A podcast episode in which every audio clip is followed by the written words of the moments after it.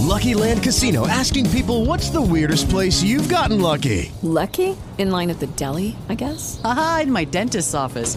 More than once, actually. Do I have to say? Yes, you do. In the car before my kids' PTA meeting. Really? Yes. Excuse me, what's the weirdest place you've gotten lucky? I never win and tell. Well, there you have it. You can get lucky anywhere playing at LuckyLandSlots.com. Play for free right now. Are you feeling lucky? No purchase necessary. Void where prohibited by law. 18 plus. Terms and conditions apply. See website for details. Hello, it is Ryan, and we could all use an extra bright spot in our day, couldn't we? Just to make up for things like sitting in traffic, doing the dishes, counting your steps, you know, all the mundane stuff. That is why I'm such a big fan of Chumba Casino. Chumba Casino has all your favorite social casino style games that you can play for free anytime, anywhere with daily bonuses. That should brighten your day a little. Actually, a lot. So sign up now at chumbacasino.com. That's chumbacasino.com. No purchase necessary. VGW Group. Void were prohibited by law. See terms and conditions. 18 plus. It's crazy in some ways that people do dismiss the plight of incels because on the one hand, we're saturated with this culture that treats romance and love as like a pseudo religion. On the other hand, we talk as if those people who fall outside of that framework, we're like, you know, what, what's their problem? What are they so upset about? It should be obvious what they're upset about.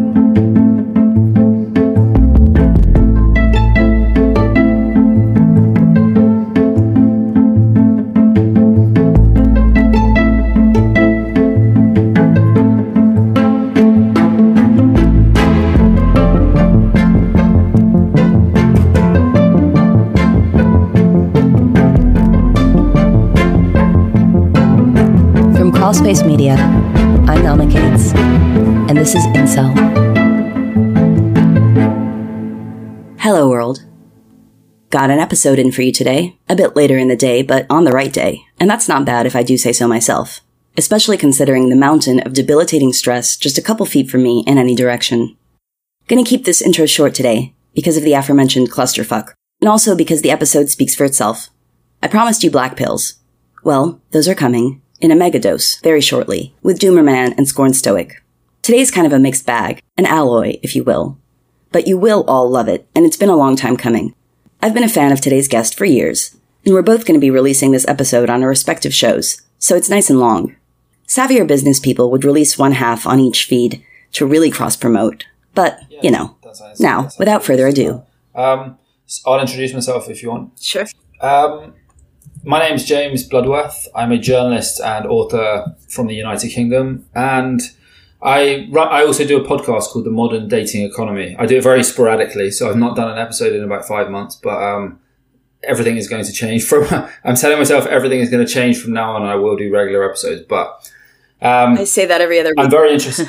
yeah, I, I'm I'm inter- interested in the subject matter around incels and inceldom and changes changes in kind of dating and romantic culture. I suppose the arrival of dating apps, um, the opposite side of the spectrum with kind of um, like the kind of uh, obnoxious kind of obnoxious kind of sexual abundance that people on Instagram portray themselves as having as the kind of uh, opposite of the kind of incel movement. So these extremes I'm interested in, in these extremes spawned by kind of the modern dating economy and technology and the decline of monogamy and all this stuff. So I'm interested in these subcultures basically. That's why I began listening to, to the podcast about incels in the first place. Well, on the podcast about incels is mine. I'm Naama Kates, and I produce and host uh, Incel, the Crawlspace Media podcast, which is about incels and you know lots of interviews with incels.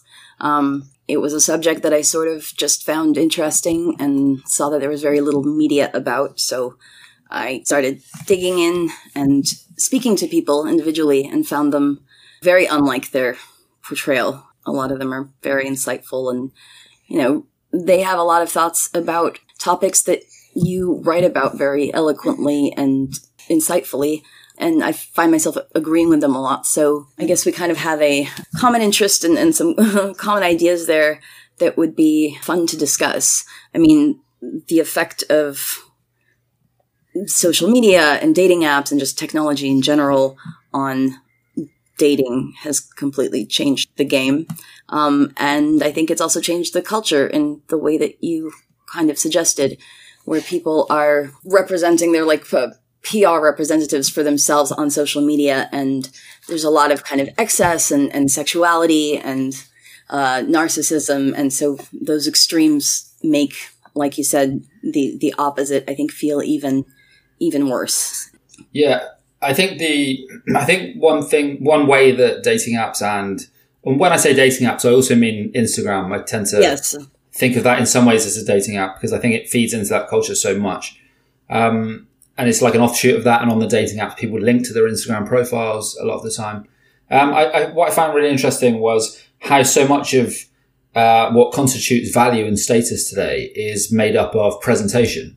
Um, so if, I mean, if we go back even just like 50, 60 years to the post-war era in the West, uh, where there was a, a lot of, in the working class anyway, so in, in kind of uh, the background of say, say my family, there's, there was more like pride in being a productive kind of member of society. There was pride in work and pride in, like you got dignity and your identity was often attached to your work and you got status from that. Um, and besides that, you know, there were kind of monogamous marriages and monogamy was kind of the norm. And you married locally as well. Whereas what I think's happened in recent years is, uh, high, like high status for, for want of a better term is kind of communicated more through presentation than what you may, maybe are actually doing. So if you know how to present yourself on through a screen, through social media or through a dating app, if you happen to be, you know, a good, a good, you happen to be attractive, physically attractive, if you happen to know how to present certain kind of markers of, of status, then you kind of can be very, you know, polygynous basically. Um, there's this kind of, um, like the Dan Bilzerian effect almost. Um, and, and, and it's kind of at the opposite end of that. You've got lots of people who have a hard time for whatever reason presenting themselves online through an app based on what they look like. Um, but also who have a hard time in the real world maybe to approach someone and ask someone out based on, you know, a problem, an issue with social skills, which is something I had when I was younger. Um, but it's, it, it's become a lot more extreme, I think, uh, even in the, like the last 10 years, I think the, there's like a polarization between like the haves and have nots in the, in the kind of dating market, especially on the male side. But I think there is in some ways on the female side as well. But I think it's, I just think you've, there's, there's more women who just aren't satisfied with it, with the situation in terms of dating apps and, um, you know, going after chads or whatever. But I think on the, uh, the flip side, there's a lot more men who, who are literally just despairing. Um, uh, uh, they just see no, it, the whole thing makes just no sense into like navigating all of, all of it, whether, like, how do you get matches on apps if you're not stereotypically attractive? Um, how do you navigate just the modern dating market when those kind of norms of the past have just like evaporated very quickly? It's become a lot more shallow too. Mhm. The presentation and uh, being traditionally physically attractive, I think that that gets magnified because these dating apps not only are presenting people with a, a 2D curated image of themselves, um, but they also have a lot of them have settings where you know people can just completely dismiss and not even be shown people that are under a certain height for instance or just all kinds of ways to sort of discriminate based on looks where some of these men don't even get a chance.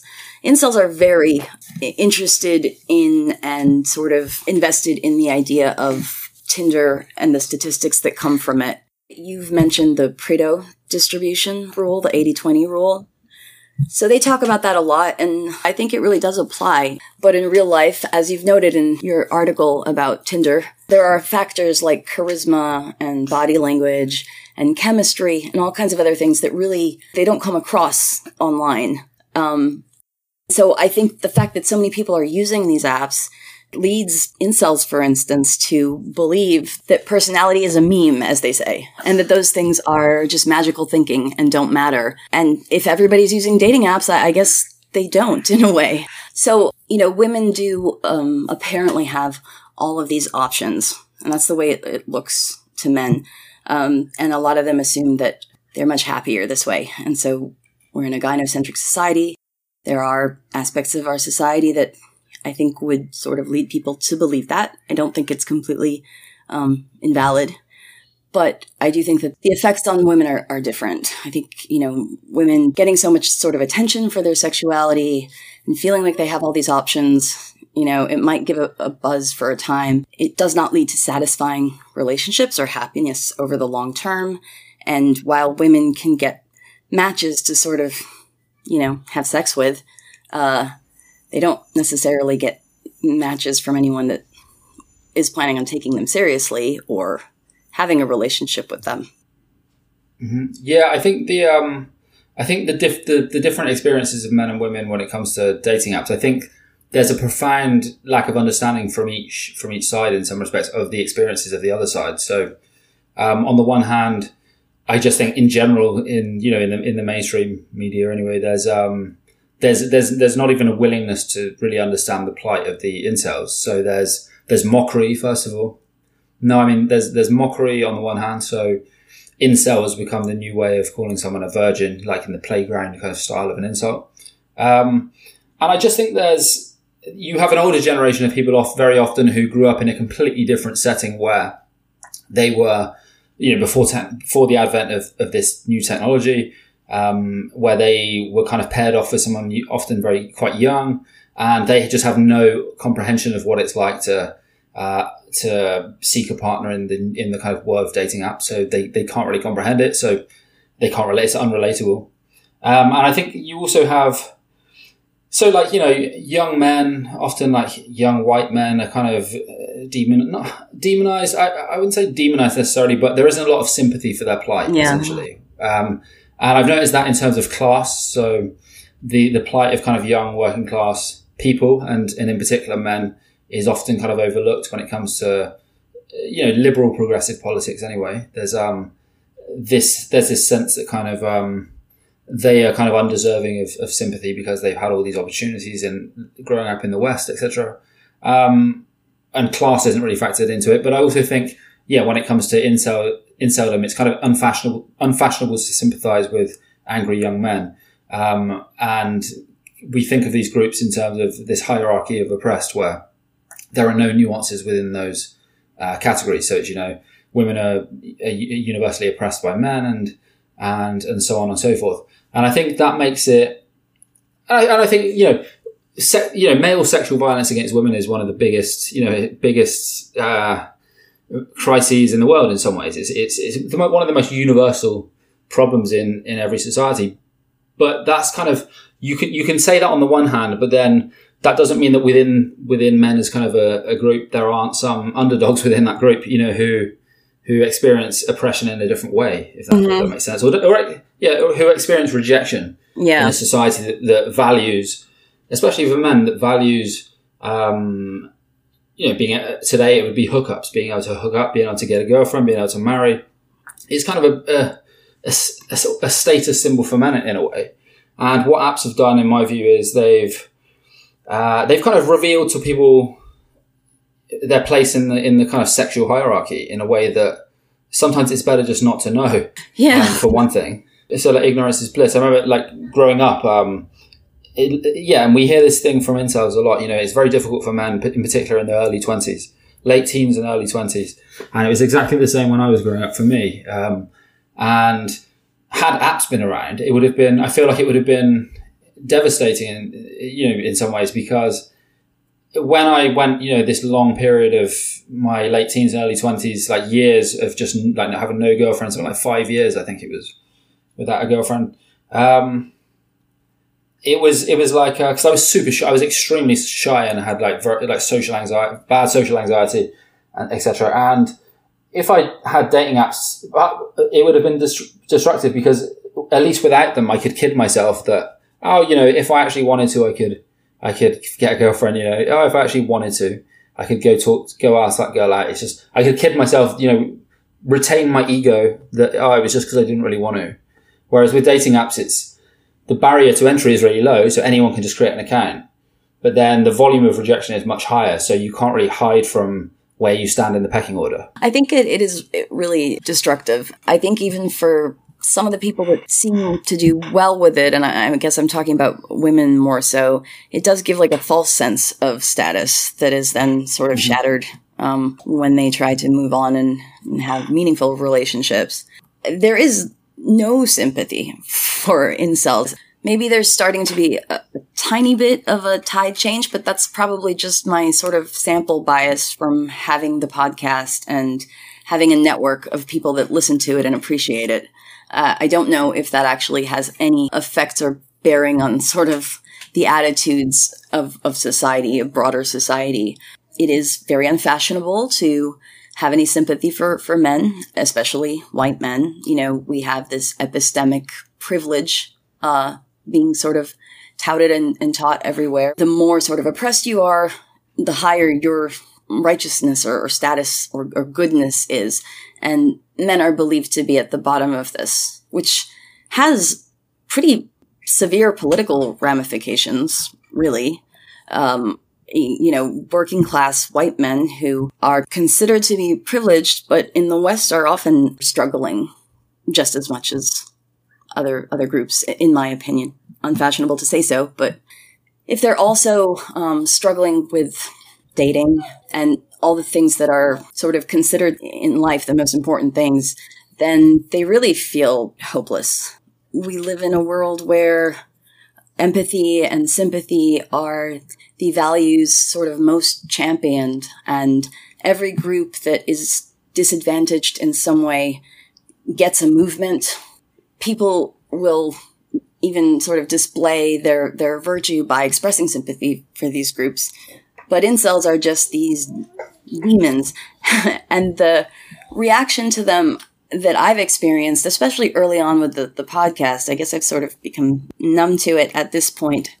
It's beyond just finding them distasteful or fearing them if they've read sort of apocryphal accounts of what they do, the more vehement rhetoric or the articles in mainstream media that portray them as simply terrorists and mass killers. But the reaction, I think, is beyond that, and it's beyond lack of sympathy. I found people had like a visceral reaction that to me feels like um, almost like they're afraid of being grouped in with them by association and considered undesirable. Like there's a contagion about it.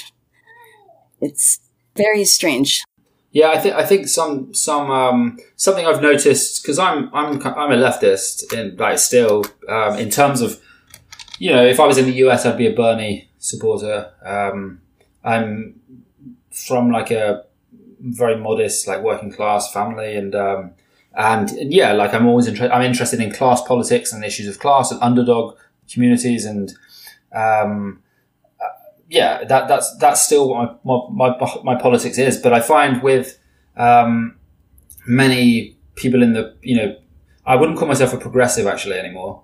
Um, I'm I'm just more of a so, old school like yeah, I'm more kind of an old school social democrat really. Um, but but I, I, think a lot of people in the progressive space who are kind of um, who who who uh, uh, should be close to me in many ways politically, they they don't have any interest in um, sexual inequalities or inequalities produced by the kind of um, contemporary sexual marketplace, for want of a better term. They almost seem to think it's like a silly issue. Yeah, and I, and I also think there's, I also think there's a reluctance to um, acknowledge things like hypergamy, for example, things oh, like yeah. the kind of the kind of sexual power struggle between men and women that there are, are you know competing sexual sexual strategies and whatnot. And I think there's a I think there's a profound reluctance in general to kind of demystify romance and love and break it down into these uh, very inegalitarian, uh, unfair narratives, which is what it really is in many ways. Like if, if you're born a certain way, you'll do much much better on the dating market. If you're a man or a woman, this applies. If you if you're born with a with certain looks, with certain facial features, a certain height, um, you're going to do you're going to have a much better time of it typically than someone who isn't, and that's profoundly unfair. And we don't like to talk about that because right. there's not much you can. In some ways, there's not that much you can do about some of it. Um, there's always going to be a degree of inequality, but it's also there's this kind of on the left anyway. There's this prevailing kind of blank slate ideology where we have to pretend that all of these uh, sexual preferences are, sec- uh, you know, apart from being gay and straight for some reason, which we do acknowledge is uh-huh. you're born that way and not made. You're not, you know, you don't. You, don't, you culture doesn't make you gay or straight. We we we acknowledge on the one hand that you're born that way, but we seem to pretend that all other kind of male and female sexual preferences are somehow you know socialized or conditioned by society and right um, and obviously they're not Um, I mean, to, to some extent they are, but obviously there are the, a large extent of that's biological. Um, and so if you take if you pull the short draw the short straw in a biological sense, is you have a much much harder time of it on the dating market, which is a huge you know is a huge part of all of our lives in terms of who your partner is, who you're going to have a family with, who you're how you experience you know ha, you know what what the feedback loop is as you walk, walk through society in terms of positive emotions that are fed back to you or negative emotions that that that intrinsically kind of molds your identity, especially growing up as a teenager or early 20 something man or woman. If you're getting, so on the one hand, you have women, I think, becoming less trustful because they're getting all this validation. Seemingly, they're getting all this validation online on things like Instagram, Tinder, and stuff. But it's a very kind of um, uh, meretricious and ephemeral, uh, almost like sense of validation. So it's not really you know, it's fake, isn't it? It's, it's guys Yes. giving the validation to get laid and then just disappearing. Yes. Ghosting. Um, whereas the men, it's the opposite. It's, it's bombarded with net, in, like caught in a, negative feedback loop and this negative mo- momentum, which is, you know, which is, is brutal. It's absolutely brutal to the, your identity, your identity is being formed in a constant negative feedback loop, which is, uh, very destructive. I think that when people dismiss the concepts of the black pill, it's sort of delusional if they actually believe themselves. The idea that people don't judge based on appearance. When incels talk about their immutable traits, a height disadvantage, you know, restricting them from succeeding in dating, um, they, I mean, they get very detailed about the facial structures and lower thirds and hunter eyes and things like that, which is interesting, but I think a little bit too rigid. But they're not wrong that these things affect how well they do and how many swipes and matches they'll get and, you know, how successful they will be as men, really, because that is, I think that's a question that, um, is also one of these topics, as you mentioned, that, that's kind of taboo these days to talk about values like that. It's sort of considered old fashioned and trad. Another thing that's out of fashion is this concept of shaming anything, uh, especially anything sort of maybe feminist or, or progressive. Um, it- it's really, people won't talk about things like that because they consider them punching down or something, you know, a criticism of, of a disadvantaged group. And also it would suggest that, that there should be traditional gender roles, even if we can have a conversation about it without making that claim. You know, we can have a conversation about hypergamy or about the effects on young people of being maybe promiscuous or just showy and, and splashy and things online because these things might have an effect on someone's self-esteem, whether it's positive feedback loop like you describe or a negative one. And then you get understandably angry young men. They feel like that they're people that have no place in society, uh, no use in society, and they end up without purpose. And I mean, one of the political ramifications, I would consider myself just a moderate in general. It used to be a lot more progressive, and there are many ideas that I agree with um, that are progressive. But I've moved a lot further into the middle since this extreme polarization sort of began. With the Lucky Land slots, you can get lucky just about anywhere. This is your captain speaking. Uh, we've got clear runway and the weather's fine, but we're just going to circle up here a while and uh, get lucky. No, no, nothing like that. It's just these cash prizes add up quick. So I suggest you sit back, keep your tray table upright, and start getting lucky. Play for free at LuckyLandSlots.com. Are you feeling lucky? No purchase necessary. Void where prohibited by law. 18 plus terms and conditions apply. See website for details. Hey guys, it is Ryan. I'm not sure if you know this about me, but I'm a bit of a fun fanatic when I can. I like to work, but I like fun too. It's a thing. And now the truth is out there. I can tell you about my favorite place to have fun Chumba Casino. They have hundreds of social casino style games to choose from, with new games released each week. You can play for free anytime, anywhere. And each day brings a new chance to collect daily bonuses. So join me in the fun. Sign up now at chumbacasino.com. No purchase necessary. VGW Group. Void were prohibited by law. See terms and conditions. 18 plus. With Lucky Land slots, you can get lucky just about anywhere. Dearly beloved, we are gathered here today to. Has anyone seen the bride and groom? Sorry, Sorry, sorry, we're here. We were getting lucky in the limo and we lost track of time. No, Lucky Land Casino, with cash prizes that add up quicker than a guest registry. In that case, I pronounce you lucky. Play for free at LuckyLandSlots.com. Daily bonuses are waiting. No purchase necessary. Void were prohibited by law. 18 plus. Terms and conditions apply. See website for details. And so when you have this this group that is considered privileged and demonized and couldn't possibly be suffering, um, and and you add race to that and implicitly class as well, then that can lead to people radicalizing. Some people think that, that incels are, are radicals and extremists. I don't really agree with that. Some of them can be. But, you know, you also have people radicalizing into white supremacist groups and things like this.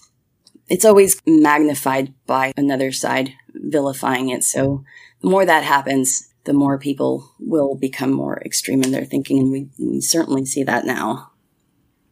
Yeah. I, I think, I think, um, also the, this this narrative, this very binary narrative of like oppressor and oppressed, which is um, you know, it's it's, it's fairly ubiquitous on sections of the left, for example. Mm-hmm. This very very simplistic worldview of you know black and white, oppressor oppressed. Mhm. I think that that that's kind of animated, that's kind of coloured much of the coverage of well, pr- almost all of the coverage of inceldom, but not just inceldom. I think that the entire stuff around the so-called manosphere. Yes. So even going back to, um, so even going back to, so let's say like Neil Strauss's book, the you know pickup artist book, The Game, The Game, in yeah. 2005.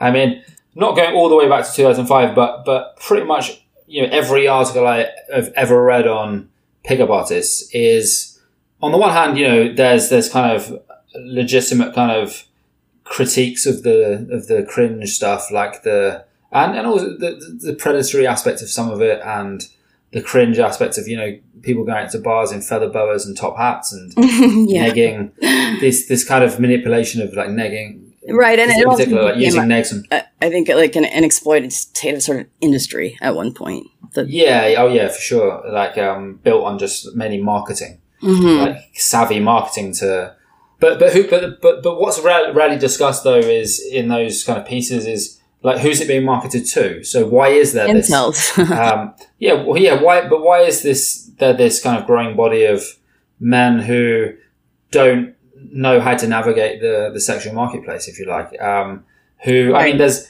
on, I remember that VH1 show years ago that the guy Mystery did from the guy Mystery from Mhm. the game, like the kind of lead character. That VH1 show, the pickup artist, and I remember he him saying to the contestants, he's like, uh, uh, "We're teaching you what your dads didn't teach you, or something. yes. Um, what your fathers didn't teach you." And it's like, well, there, this industry industry grew up partly because there's this there's this kind of whole bunch of people who who feel completely you know discombobulated by by how to find a partner because those old norms have, have, have evaporated. Mhm. And I think, you know, that you don't read any of that though in, in any of the coverage of, of that community and you haven't read any of that. And it's exactly the same with, with incels as well. It's simply, there's this kind of, um, sanctimonious kind of finger wagging, like, oh, look at, you know, look at these nau- naughty little men and, uh, look Yeah. at these naughty men, bad men and, and whatnot. And there's not really, in, in uh, and in contrast to the way we, we, so with say Islamist radicalization, there's a there's a there's you know you can condemn the terrorism the, the, the terroristic acts and the you know the views about women uh, held by jihadists and whatever Yeah. but it, it's also worth worth understanding and we, we recognize this it's worth understanding how people get radicalized into yes. those The, movements the in the first of the grievances. You're right.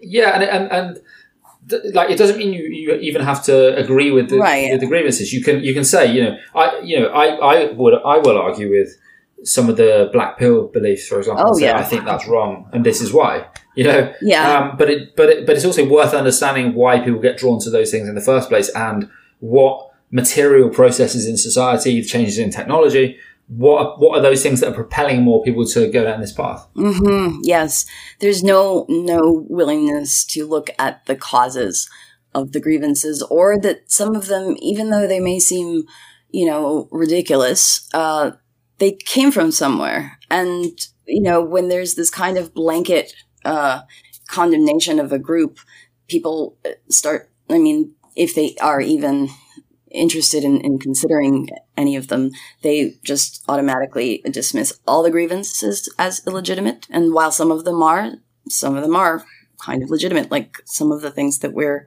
talking about. Um, I think that in addition to, uh, you know, technology and social media and how sort of distant we've become and kind of the, the enemy that people live in now and the lack of like real connection and the abundance of online connection, we're not having these conversations, basically. We're having lots of conversations. And I think every day in the, in the news, especially in the progressive media, which is mainstream media now in the United States and I think in, in UK too, uh, maybe. Uh, I'm not quite sure. Um, there, there's a lot of talk about the conversations that we need to have now. You know, Mm-hmm. we need to have these hard Yes, there is that. conversations. Yeah. um, and yet uh, there, there are no uh, conversations about Yeah, they never. They, those conversations. Yeah, there, there's lots of that. We need to have a conversation about, but then it's always about things that we talk about all the time anyway. hmm yeah. It's never never about the difficult subjects. Yes, exactly. And I think there there used to be that, and I'm not a traditionalist or, you know, anti-progressive, though I've been called that. I've also been called many other things since doing this. Um, but I think that when we had sort of different community structures that were, like you said, smaller networks, and you know, there were uh, there, there there was religion, there was a church, there was talk about values and character, and, and I'm not like a values person who preaches about values and believes that that's uh, the, necessarily the right way for everyone to live, but um, the lack of it. You're not a moral. You're not a moral relativist either, though. No, no, I'm, I'm not. Um, and and I think the lack of any conversation about that because we feel it's unfashionable or it shames people or, or whatever the case. I think that's that's a net negative. I think that you know there should be from from any angle. It doesn't have to be um, religious. It doesn't have to be from a certain cultural lens necessarily, but it is important to talk about character and depth and what makes a person feel filled in life that's not just a shallow, surfacey. consumption and yeah no i think that's um i think the issue of like being non-judgmental is good in good in some ways but it's also the problem is when it's so the the, the issue of i remember i grew up in the like yeah the 90s 80, late, late 80s and 90s but i was a kid really a conscious you know kid in the uh, cognizant child in the 90s i guess and there was it was very much about you know society in Britain anyway, you know, being much more tolerant of, you know, gay people, for example, and uh, there was a much more open kind of campaigns against, you know, racism and things like that. And it was also, you know, particularly in terms of sexuality, there was this, uh, you know, idea that it was important to be tolerant and non-judgmental if people wanted to do consenting things that were different from what you, what you wanted to do. And I think that's a, that's, you know, broadly a good thing. But I think it's Yeah. when that non-judgmentalism is extended to like first principles as well, which is ludicrous. But it's it's when it's it's applied across the board. So, for example, last week in the UK, there was the revelation that a uh, cabinet member of the, the government, member of the government, the health secretary, was having an affair um, Mm. with someone, and you know that's kind of tittle tattle for the tabloids and whatever. And but you you had one of the you know you had a senior bishop or something in the Church of England saying that you know it's not his place to something like it's not his place to judge if someone's having an affair, and it's just. Wow. You know, we can, we can, I think we can all agree that, that lying is wrong. You know, Yes. that telling lies and just deception is wrong, and I think it's it reaches an absurd point. This this non-judgmentalism where where we can't we, we can't have first principles and say no, it's it's actually wrong to deceive someone and break your word. Um, you you don't have to be religious to, to, or you don't have to be pious churchgoer to believe that. That just seems Absolutely not. society breaks down if you don't have those norms. I think. Yes, absolutely. I mean, there are certain things that are wrong and that are, you know, destructive, um, damaging to people around you, end up being hurtful, uh, are maybe a little bit, um, indulgent and selfish, like I would say having an affair probably is. Um, I understand that there's probably certain circumstances that might drive a person to do so, et cetera, et cetera. But I think judgment of of that, like you say, deception is is is okay. um, I think pretending that, uh, and coming from a bishop, that's wild. It's just weird, yeah. It's just Yeah. ridiculous, yeah. It's just what's the point anymore of, of I mean, what's the point of? I mean, I, I'm not a religious believer particularly. I mean, certainly not a member of the Church of England, but it's, it becomes a, what's the point of the Church of England then? If if that's the stance they take, what do they believe? Right, Do and they believe lying is wrong? very basic thing, as you said, it really doesn't have to be a product of, of religion that people have conversations about that and say that it's wrong and admit that it's wrong. I don't know what will become of all of this. I know that a lot of incels have a very fatalistic idea that it will just progress, that the lower tier men will have even less options and uh, that the bar for what is considered lower tier will be higher and women writ large will be polygynous with, with multiple partners and that will be acceptable, uh, socially acceptable.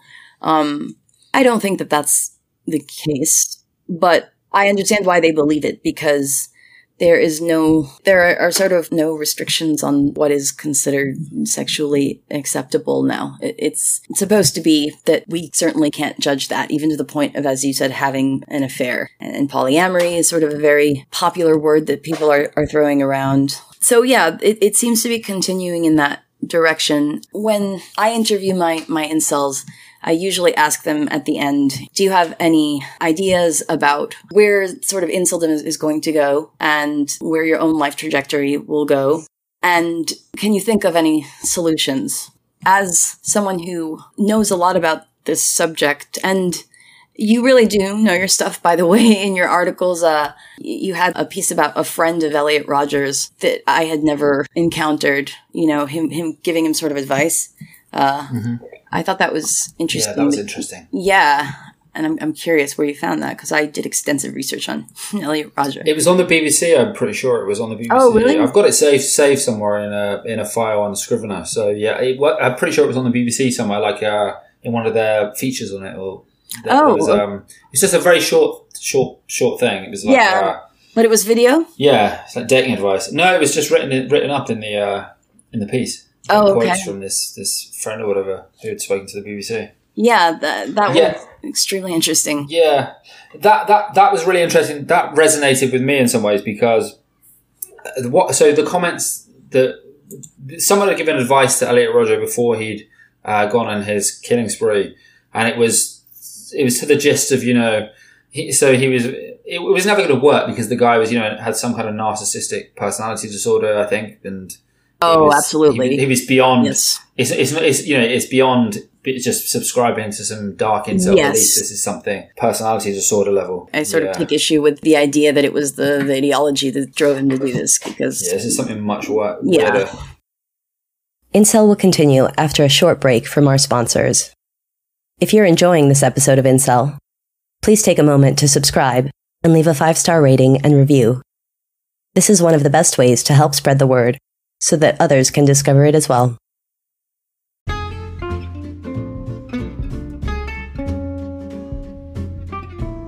Hello, world. I finally did it. I set up a Patreon.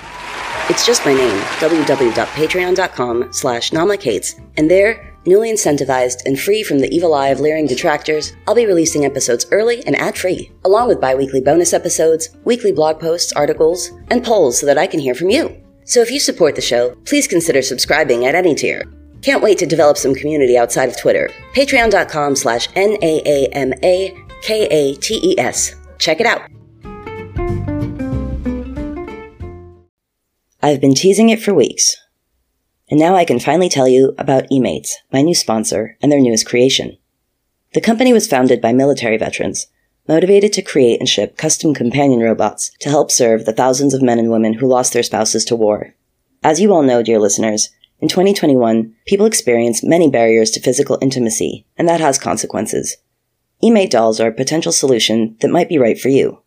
For now, eMates LLC's first companion, Sophia, is available and more will follow. These androids can tell stories, sing, give weather updates when asked, and engage in conversations with expression when talking, essentially learning their user until conversations and tendencies are adapted into better flowing communication and engagement. Their skin is soft, lifelike, and durable, and can simulate human temperature at the click of a button. Most of all, the companions are safe. We'll be hearing from founding member Chris Urquina on the pod in the very near future, and maybe from Sophia herself. For now, check out ematedolls.com that's the letters E M A T E dolls.com to learn more. So there was a friend who gave him some advice, you know, because meet women and it was um, to improve his social skills basically. So each day to go and at something like, you know, set yourself a target to speak to like a few women each day and just say hello and ask or after time or something or offer kind of a friendly greeting. And this resonated because this was some some advice I took on when I was so I was in college in 2005 and at the time I was like 22, and I had I was a, I had appalling social skills. Um, so we have like in my family, there's like lots of uh, Asperger's and autism. And oh yeah, yeah, yeah. yeah, and I have ADHD, and I, f- I feel like I probably got like a splash of high functioning autism as mm-hmm. well. And it's like my social skills were appalling. It's like I did, just didn't get social interactions when I was uh, a teenager or a kid, teenager um, an early, you know, young guy. And it's like, it just didn't make sense to me how people used to interact and like flirt and joke around. It was like, I'd be yeah. very literal and yeah, it's like, I'm sure some people will know what I'm talking about, but I had to yeah. learn how to become more sociable. So, um, I didn't really get into, you know, the pickup community, but I used to go out with friends and we, we'd like literally do cold approach on like a Thursday, Friday, Saturday night in, in our city and just like try and improve with the, with the aim of improving our social skills. Just like go out and we have to like start like 10 conversations tonight. Mm. And it was just like three complete like nerds, like total nerds, um, socially awkward, you know, uh, people would think, you know, these, these guys are weird, but we did that for like a matter of a, a period, a long period of time. And it, and it, it did actually work. Like we did actually become more gregarious, more extroverted.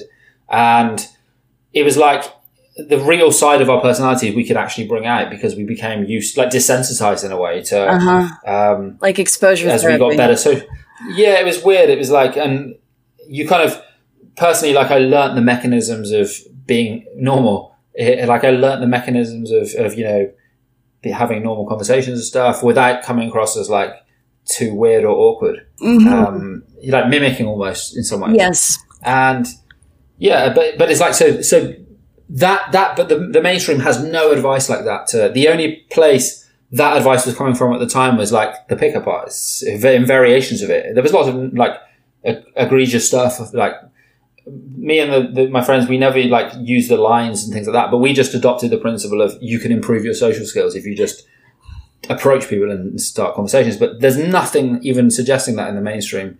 Yeah. So i think that feeds radicalization radicalization because it's there's that people have fed this kind of uh, very fatalistic kind of. On the one hand, you know, it's like there's this romantic notion that fate will take care of it, so like don't worry, mm-hmm. um, and which is obviously not true. Blue pilled, and yeah, like blue pill idealism. and then on the other hand, there's like there's there's like no resources for like what do you what do you actually do if you suck socially and you're like say you're not physically attractive or you suck socially like what do you actually do. And it's just like the, there's nothing, there's no resources. That's why one reason I think people gravitate towards more extreme communities because there's literally there is a void and they're filling the void. Yeah, you know, and, and the, the resources that exist now, um, there are some, even sort of the administrators of the, the Incel Forum have like a LooksMax site where they kind of give advice like that. It is interesting because um, the sort of incel community really came as a result of, you know, the first incel site, not the first, but among the first, was called PUA Hate, Pickup Artist Hate. Yes, that's right. Because they had supposedly tried PUA and felt that they'd been taught by the best. It still didn't work. So they were incels and, and they had no hope. So they dismissed the entire concept. I think that there are, like you said, some problematic elements of mm. uh, some of what came out of that. For sure, yeah. I do think that the, the general idea is is accurate. You know, gamifying the system and playing on what flirtation is, a certain amount of mystique and withdrawing. Yeah, like the, the counterintuitive nature of flirting, flirting and dating. is like the mainstream doesn't teach that. It's it's all straightforward. You know, I'll just be nice, respectful, chivalrous. Whereas in reality, it's quite counterintuitive. So you know, you see this in meme culture. So meme culture will joke about you know the the woman going after the guy who leaves her on read, um, rather than the guy in the comments, you know, posting the love heart emojis. Um, and you know, the, the humorous culture, humorous, you know, blue collar working class culture, even like my, my working class friends understand this and joke about this stuff, but like the politically correct mainstream, we have. Purchase new wiper blades from O'Reilly Auto Parts today and we'll install them for free. See better and drive safer with O'Reilly Auto Parts. Oh, oh, oh, O'Reilly Auto Parts. have to pretend that it, it just works by being nice and altruistic and chivalrous and whatnot. Um, Yes. Yeah. Which is especially since, you know, some of the movements like Me Too and things like that, and, and all this talk about, uh, you know, in universities, they talk about, uh, I think enthusiastic consent and, and there are all these rules to, to dating. You know, it's very sort of, um, structured now and that's not how it works, you know. Um, exactly. It's not how it goes down in practice. no, it's not. You know, th- there has to be some element of, of risk and and of danger and of of play and in some Spontaneity. ways, you know, excita- excitation um, mimics sort of even like fighting. You know, like the adrenaline goes up and things like that, and that's just natural. That that's how we're evolved. Um, and pretending it's not, I I don't think it's healthy. Um, so yeah, in, in the sort of incel communities, you have an utter rejection of this because, um, it didn't work for some people. So they believe that it's only kind of immutable traits. While there, there's an element of that, as we've acknowledged, that's true. Um, I think it's also that, you know, there were, like I mentioned earlier, uh, gurus and marketing and people just kind of exploiting, uh, these men. Oh yeah, very, very exploitative, and there was a whole level to it which was just pure marketing, um, pure marketing, and getting guys to pay like vast sums of money, Yeah. uh, just to be pointed at someone and told to approach them. Right. So, so they weren't actually getting the honest, the advice No. and, and practice that, you know, as you said, kind of worked for you. Uh, and then in the mainstream, that's considered uh, misogynistic to do. Yeah, and I think there's, I think there's also a, it, it's strange really that I think there's a almost universal um, hostility to people moving from a, like one status category, let's say, to another. So self improvement is looked at suspiciously by many people on the, in the progressive space anyway.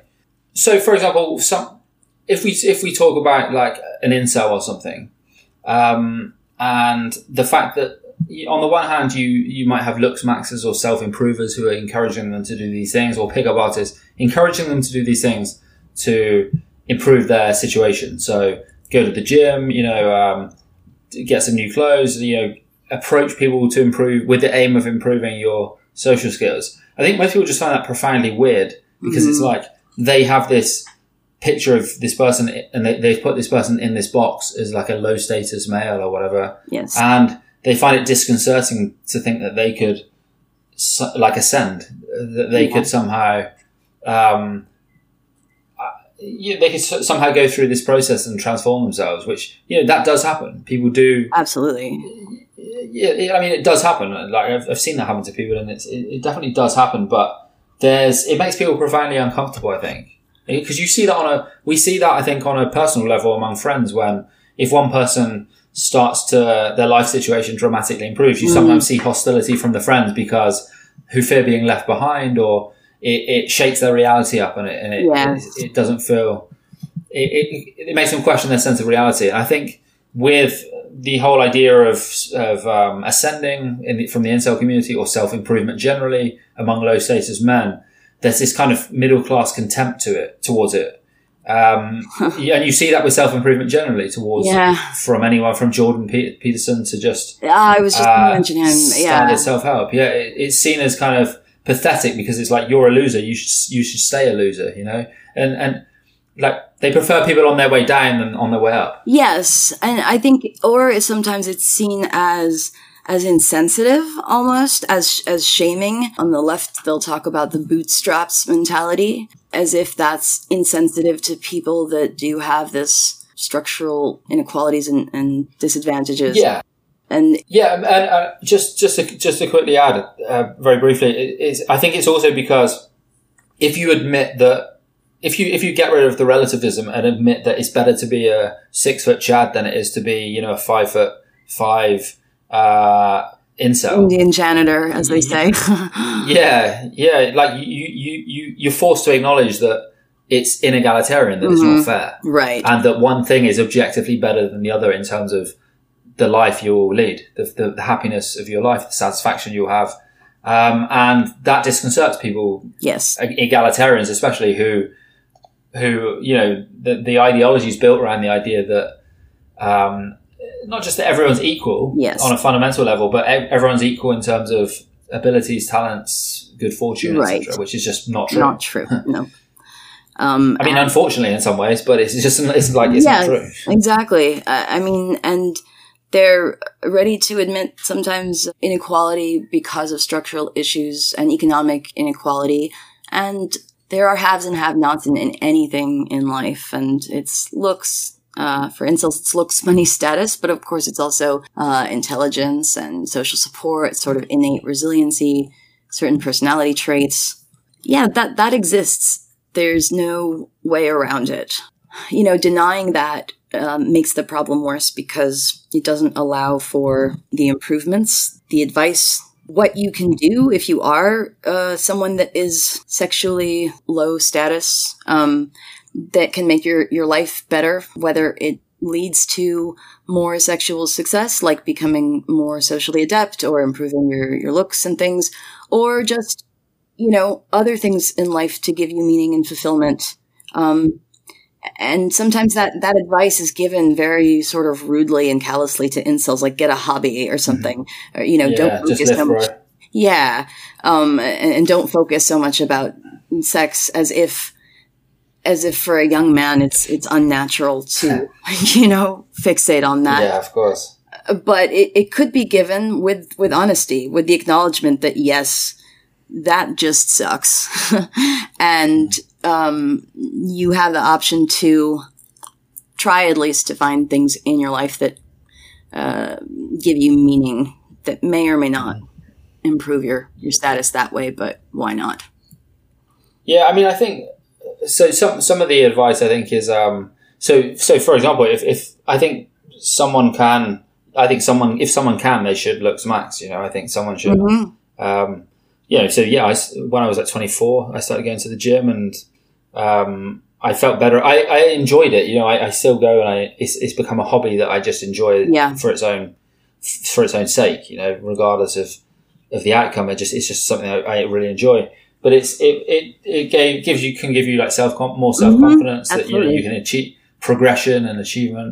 yeah Um, just the way you and move it- and carry yourself and everything Yeah, and, and, and that that definitely will, you know, for some improve their results with on the dating market. Um, but I think it's it's it, people are too blasé when they sometimes say, uh, you know, I'll just just lift bro or just do these things because Mhm. they're not empathizing with s- s- the, the plight of some people who for whom it's you know just li- lifting weights is not going to solve their problems or uh, getting a new haircut or getting a new set of clothes or or even just becoming a social butterfly is not going to solve their problems. There Yeah. is, for me, it's a small, it's, it's a small percentage of people. I think so but, too. You know, that adds up to still quite, can be still quite a large number of people. Yes. And for those people, for those individuals, it's no less painful for them the fact that it's not many of them. You know, Right, It's- it's- exactly. it's what we're bombarded with this narrative and this romantic narrative in society of you know that you turn on the radio and there's songs blasting about how like, about how love is such an important Love, aspect of life. Yeah, and you know we're all looking for we're all supposedly yeah, and and and we're all you know it's a huge part of life, and there's this experience you need to have it, and if you don't, you're uh, what's wrong with you, etc. etc. And that's you know if if you fall outside of that normative framework, then it's it's it's brutal. It's it's, it's you you feel like you have FOMO through the Mhm. roof. It's like you- you're you feel like you're missing like half of what life's about. You know, achievement and then a, a meaningful relationship. So it's I think it's it's crazy in some ways that people do dismiss the plight of incels because on the one hand we're saturated with this culture of the obsess that treats romance and love as like a pseudo religion. On the other hand, we we talk as if those people who fall outside of that framework, we're like, you know, what, what's their problem? What are they what are they so upset about? It should be obvious what they're upset about. Yeah, it's also biological. It's evolutionary. We, any organism has a, an objective. If you go back very primitively to the most simple ones of procreating. So to deny that that impulse is there and very strong, even if it doesn't mean actually procreating, but just mating, you know, the act that leads to it, it is a huge part of life for um, a lot of women. I would say for for a long time up until fairly recently, it was everything. Before women were encouraged to work and study and everything else. Well, I mean, there are so so you know, I, I personally, you know, there's a lot of reading, say, in incel forum, I'll find a lot of the black pill views, you know, quite abhorrent and uh, Mhm. um, misogynistic and and whatnot, and but at the same time, it's like I'm interested in, in how people get to that dark Mhm. place, and like how people get on that conveyor belt and go in that direction. The way that they get there, in my opinion, is that their experience is completely denied everywhere else. And so they come to a place, a community, where Yeah, some of it is validated. Yes, exactly. And so some of it is validated, and now there's a you know justification, and they often sort of refer to to studies, you know, peer reviewed studies and stuff from EvoPsych or or whatever um, that give explanations for these things, and they say, "Oh, well, here the truth is." And once they accept that, you know, it feels good, and it's easy to accept the more extreme. Yeah, and and you see like normies and stuff um, attacking themselves and propping the, their own ego up on their you know the fact that they're more sexually successful than incels, and it's it's based on the fact that you know decades ago the first woman they asked out said yes, and then they got married as if they're kind of the right the. Dan Bilzerian of their day, and it's just they prop themselves, they prop their own egos up on the fact that someone is more, you know, oh look at these, you know, losers. It's like it's like it's like you see the same phenomenon in it's like petty furors in economic situations where you Mhm. see when I was working at Amazon, you had the the worst people, the very worst people. Were the lowest tier managers who had just a tiny bit of status over Yes. as like on the shop floor. It wasn't the main. It wasn't the ma- the, the big No. managers. It's the it's the ones who have a tiny bit more status than you, who are Right. terrified of sinking into your social class. Yeah. So they heap heap this contempt upon you. Exactly. Um, to try and create this gap between themselves and the shop floor. And with the incels, I think you have something similar where you have this this big layer of, of men who themselves are not particularly successful in the dating Yeah. market, but they're not they're not incels, and they grew up in a time where monogamy was more of the norm, and it was mating, you know, dating took place locally and courtship and whatever, and they prop themselves up on the plight of people who are doing even worse than them, uh, just below them. Yes. And it's a lot of people. Yeah, absolutely. I mean, that that's kind of you know what what I was saying with the sort of the visceral reaction, the real aversion, and that I think it came from sort of a fear of like being guilt by association. Like if I touch this, if I'm sympathetic to it, if I read about it, I might be it. You know, um, because the strongest negative reactions that I got initially were from men, uh, not incels, but but men rather than That's women. interesting. Yeah, even I had women listeners that told me that I love the show, and I told my boyfriend about it, and he was just like, no, he didn't want anything to do with it. And my best friend, who's a you know a hairdresser, one of her clients reacted like that, and and a friend of mine did, and it was it was very interesting. Yeah, yeah, that is. Yeah, no, I, I I've kind of noticed um, writing about. So, so I've written some articles about the incel phenomenon Mhm. and dating apps, and the, the articles I've written have been quite moderate in many ways. But all I've really said is, you know, I've I've talked about you know the radic- process process of radicalization and how we should look at wider societal phenomena that are contributing to it. So, dating app, the rise of dating apps.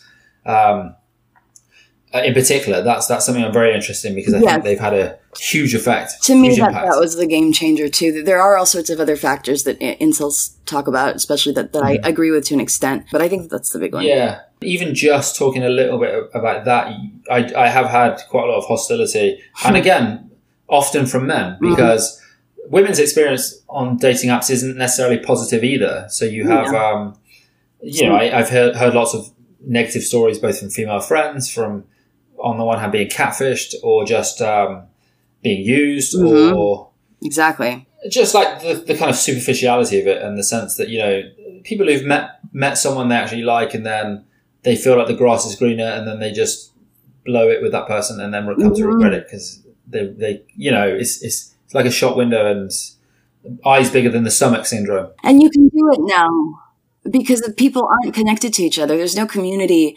where if you do something Yeah. like that, people will say, "Oh, that guy is he's a cad, he's a user, he's a, a womanizer," for instance, or that woman is, you know, whatever she is. bad news Exactly. stalker potential Um, stalker Yes, exactly. When it was geographically based network community, that would happen. If someone really behaved badly, people would know about it. Uh, with this dating apps and the internet, no, it's close to anonymity. Yeah, yeah, definitely. I think also, I think things like pornography, as an example, but I think also for men, it, men and women, for different reasons, have an unrealistic expectations of what they'll find in the dating market in some ways. So I think uh, women, there's there's this idea that because Like the they may have swipes, it could always be the better next better thing. Yeah, and because you know, occasionally some like top tier Chad guy might pay them a bit some attention on or sleep with them, they should hold out for that guy for like marriage or whatever, and then you know it's a bit of a pipe dream because those, those guys aren't going to settle down. No. Um, they're looking upwards as well um, in terms of who Yes, they, exactly. they want to find as a partner, and I think that leads to like a lot of disillusionment, and I think also men have these uh, you know men watching a lot of pornography they have maybe unrealistic expectations of what makes a good partner so Mhm. so i mean there's there's i actually heard recently some dating coach i can't remember who it was said something which i thought was quite good which was that the people the person you set, settle down with as a guy isn't always the necessarily the most uh, superficially attractive person you've been with because there are all these other considerations that come into play um, in terms of picking a partner. So chemistry is a big one, compatibility, personality is, is a, you know, a huge, part Huge, of that. huge. But I, th- but I think social media, pornography conditions men to objectify women much more. So a value is almost grab, you know, or val- value orbits around looks. So looks Yeah. are everything. Looks are a state, a, a much more of a status symbol in themselves nowadays, both for men and women. Yes, and and women too, to a degree, objectify themselves. I would say too. I guess because it's rewarded in some ways yeah, social media. exactly. So it's, in, in a very, as you said, yeah. ephemeral and meaningless way. And I liked in your your article too that you know you wrote that technology. What was it? It was about uh, the way that it's not just that we're informing uh, social media and this technology in a way that reflects our behavior, Yeah. but that it actually changes our behavior in significant ways.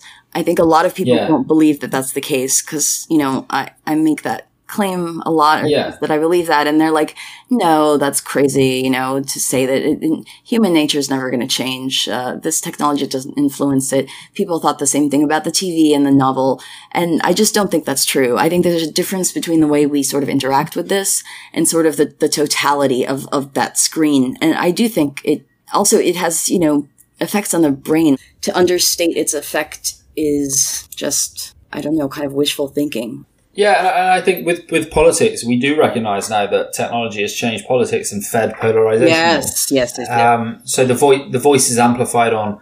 I, I really ha- I wrote an article recently about how I hate Twitter because you know, I have to use it for work to Mhm. promote self self promotion basically Mhm. and to, to get articles out there because articles you know mostly are online nowadays. Yep. But it, it, it amplifies just the most polarizing voices, the worst voices, which then feeds into the mainstream, you know, political discourse and and amplifies the extremes. Yep. So it's like we we rec- and we recognize that ma- now. We recognize that social media has fed into this polarization. And with dating apps, I mean, dating apps, I think are having similarly dramatic effects in Yes. terms of another big aspect of our lives, which is how we choose a partner. Yeah. And Arguably much What- bigger aspect. yeah, much more foundational in Yeah. ways. Yeah, and it, and it, because uh, as one example, what dating apps do is they narrow a person's choice potential. Let's say, Mhm. so so let's say uh, let's say someone sets up a dating app and they have these like vague preferences. Right, that's what I'm say, saying. like height or something. Put a height, you know, minimum where they're not even showing people that are below Mm-hmm. that height. Yeah, and so a female friend of mine uh, recently, uh, she was like, "I don't uh, date people under six foot," and Yep. uh, it's like I know she's for a fact that she's uh, dated people who are below six foot in real life. Yeah. she's like got this thing on the app to filter them out. So Yeah. like, uh, it's That's just- one of the big okay, ones that that height uh, height restrictions because I think often people don't even have a realistic idea of what six foot is. No. You know, No, I, like I people don't care that much in real life if you're if you're cool. It's Yeah. like, beyond the, like extremes. Granted, there are extremes, but within a certain range, it doesn't make that much difference. Yeah, exactly. Um, you know, that's another thing too. I think that uh, I understand what incels say when they say that personality doesn't matter and all that because looks are like uh, the first impression, and there can be sort of a, a minimum for some people, like uh, Yeah, a sure. height or an appearance, but like level below which they don't even get the chance. But beyond that, Yeah. which is usually pretty reasonable for most people in real life, and you know, in real life, it doesn't. I don't think women are even No. necessarily This- attracted to the Chad or the male model. Uh, I'm certainly not. No, this this this whole thing about sorry, just to interrupt very quickly. This whole thing about six foot, I I barely even heard of it till dating apps. I mean, it was obviously tall. It was better to be generally considered better to be taller. yeah, But at the same time, I have lots of friends who are five seven, five eight. Yeah. um, who were very who've done very well with the opposite. absolutely. Yeah, It It- was never really an issue. No, like growing up in high school and when things like that would seem to matter the most, I don't remember anybody ever even talking No. about it. And the taller guys did not necessarily do better at all. No, And now- really thing then. Incels believe that it is one of the most sort of important qualities. I have so many that I talk to that say that height is their issue, and they'll send me photos of themselves, and they're they're good looking young guys. Some of them have like great jobs and things like that, and it's like, you know, they believe that they need to get surgery to extend their legs or something. It's wild. Yeah, but this is this is why I think it's um the technology is driving a lot of this because you Mhm. also hear women saying this stuff. So Oh, yeah. the guy must must must be six foot, and they put this into the apps. Don't don't even bother if you're below six foot, in the, and they put it in the apps, and they put it on, on Instagram and Twitter. Like they'll they'll say these things, and it's considered cute and funny, and you know Yeah, it's not. no, and, and the apps are kind of the apps are categor uh, are formalizing what what's status, what's classed as like high status. So because you know looking good is obviously the, the being photogenic is the first one. You need to be photogenic in this world to be high status. right? It's not even looking status good; it's being photogenic specifically. yeah presentation Yes. and because online there's this filter around say six foot or around certain ethnicities so you know asian men tend to do poorly black women tend to do, do, Mhm. do less less good as well on dating apps you've you've got the um you're formalizing these kind of preferences which are often arbitrary and Mhm.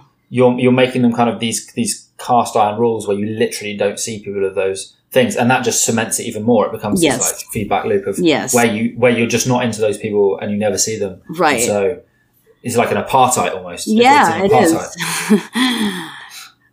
what a nightmare. um, okay, so I think we should probably wrap up because I think Yes. we're at a little bit over an hour. Um, yeah.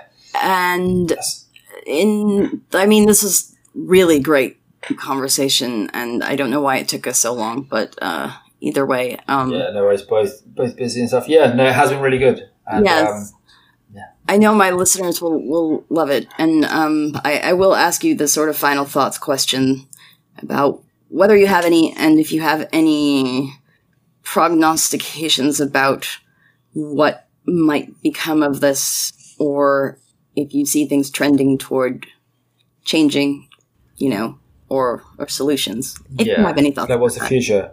yeah, I mean, there's two.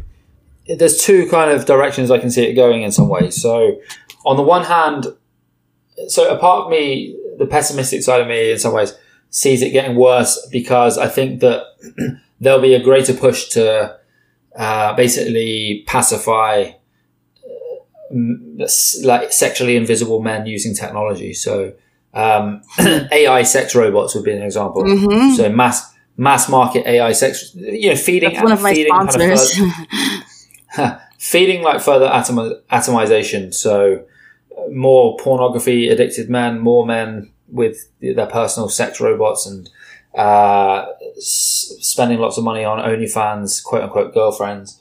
Um, Mm. And this kind of, this version of intimacy where, yeah, the, the sexually visible are pacified and palliated with, with technology. Their, their urges are kind of, um, uh, they're, they're given technology to satisfy those urges, which is, is kind of dystopian in some ways and, and yes, quite. it, it doesn't. Yeah, it's quite disturbing, and it doesn't replace genuine intimacy. However, whatever kind of techno utopian veneer is put is put on that. But but the other side of me, I mean, I think I feel like the pendulum will swing back a bit away from where we're at now. The kind of free for all in some ways. I, again, and I don't mm-hmm. know if that's necessarily good or bad because there can be negative consequences to that as well. So it can become very trad or re- reactionary, and, and then you again Yeah. you see persecution of quote unquote deviant sexuality. Right. And Oh, whatever. gosh. So I, I absolutely do not want to return to that kind of thing. No. but, but I think the, the the the way in which idealism, so the way in which romantic idealism prevents people, yeah, makes people very reluctant to talk about sexual competition and incels and the the battle of the sexes in terms of mating strategies, etc. That this ro- like romantic idealism, which is everywhere in society, which makes people very reluctant to talk about that. I think that that kind of pervasive idealism, I think that will also, as the some of the blinkers are, rem- are removed, as some, some of the blinkers slip away from kind of the blue pill majority, I think you will see them kind of there'll be a bit of a backlash as people really cling on to that romantic idealism that you know we can't live in a world where everything is just like meaningless hookups for like a small percentage of people and there's this like mass of people who are just uh, locked out of it. I think it, it goes against that that romantic idealism which a lot of people will cling on to. I mean, as religion has declined, we see more people getting into uh, these kind of political ideologies Oh yeah. of left and right, and I think you'll also see romantic idealism will be one of the things that will people will cling on to in this kind of to give meaning to this world where it feels often as if there is no meaning.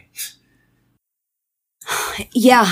Uh yeah, that's a that's a big problem now and people are always searching for meaning and purpose and I think that's also another thing that all of this is about, you know, when people kind of uh, are drawn to any ideology, they are looking for meaning and purpose.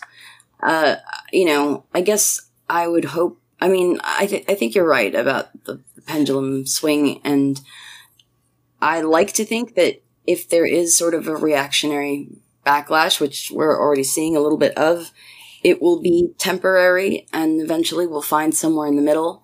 I, I also think that one of the big problems, why we're having these big problems with technology, is that it's sort of evolved faster than we have. Um, Yeah. as human beings, you know, all these things were really unforeseen, how much they would change the world. Hopefully, the people that are the uh, architects of all of this will find some ethics and, and some ways to, I don't know, make them a little bit less, less of, of what they are now. Maybe some of the negative effects of that can be lessened a little bit. Yeah, definitely. Anyway, good to speak to you. You too. That's all the news that's fit for pod today. Please keep me and my mess in your prayers this week, dear listeners, and I'll do the same for you. That would help. Thank you. Okay, over and out. If you or someone you know is struggling with feelings of hopelessness, please reach out to one of the links provided in the show description.